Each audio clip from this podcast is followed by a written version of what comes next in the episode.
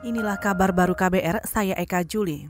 Saudara Badan Pengawas Pemilu atau Bawaslu mendorong adanya aturan khusus yang mengatur kampanye di media sosial pada Pilkada 2020 mendatang. Anggota Bawaslu Muhammad Afifuddin beralasan aturan itu diperlukan karena pengawasan dan penindakan kampanye di media sosial selama ini rumit. Kan kita sudah merekomendasikan untuk take down lebih awal, tapi kan kita nggak bisa take down sendiri. Facebook saja bukan Facebook Indonesia yang take down, tapi Facebook Singapura. Singapura ya. Jadi kelamaan proses itu yang membuat begitu pemilunya sudah selesai baru take down atau ketika apa isunya udah reda baru di take down. Tapi sejatinya yang kita lakukan langsung merekomendasikan itu, tapi jalurnya ini harus butuh percepatan.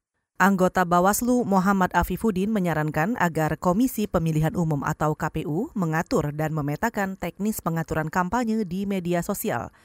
Itu perlu dilakukan agar lalu lintas kampanye di medsos bisa terarah dan tidak menyimpang.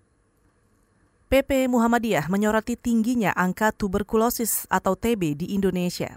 Saat ini, angka TB di Indonesia menduduki peringkat tiga besar dunia – Menyikapi kondisi ini, Sekretaris Umum PP Muhammadiyah Abdul Muti mendorong pemerintah dan DPR merancang peraturan yang dapat mencegah tuberkulosis.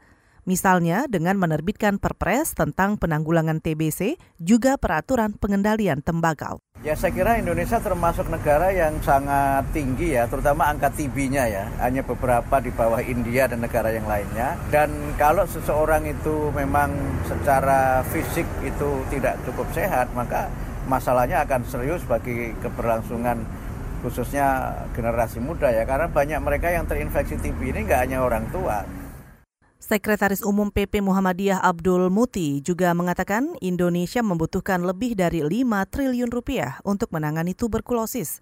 Berdasarkan catatan PP Muhammadiyah dan Aisyah pada 2018, angka penyintas TB di Indonesia mencapai 845 ribu orang. Kementerian Pertanian mencatat separuh kabupaten di Sumatera Utara tertular penyakit demam babi. Untuk mengantisipasi penularan ini, Direktur Kesehatan Hewan Kementan Fajar mengklaim melakukan pencegahan, misalnya menerapkan biosecurity dan level kandang hingga pengetatan pengawasan di bandara dan pelabuhan. Pemeriksaan juga berlaku untuk makanan mengandung babi impor dan berasal dari luar daerah. Sebelumnya, pemerintah resmi mengumumkan adanya kasus penyakit demam babi di 16 kabupaten kota di Sumatera Utara pada pertengahan Desember.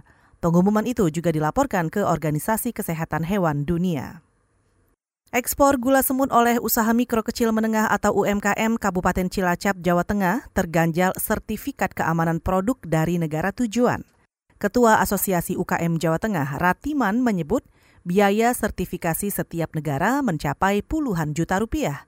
Menurutnya, sertifikasi ini hanya dapat dilakukan oleh korporasi dengan modal besar. Gula semut kan tidak ada pabriknya.